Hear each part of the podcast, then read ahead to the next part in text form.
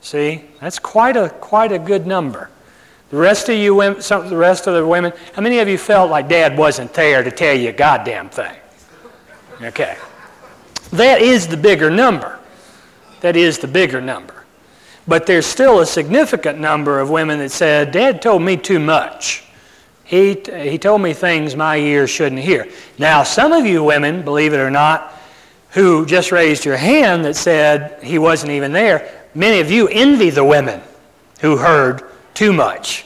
You'd like to heard something, you know, other than the words goodbye.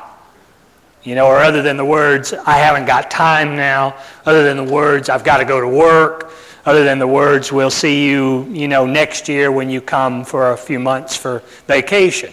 You'd liked to have heard anything. But I do want to tell you that you probably would not have wanted to hear some of the things that the first group raised their hands about.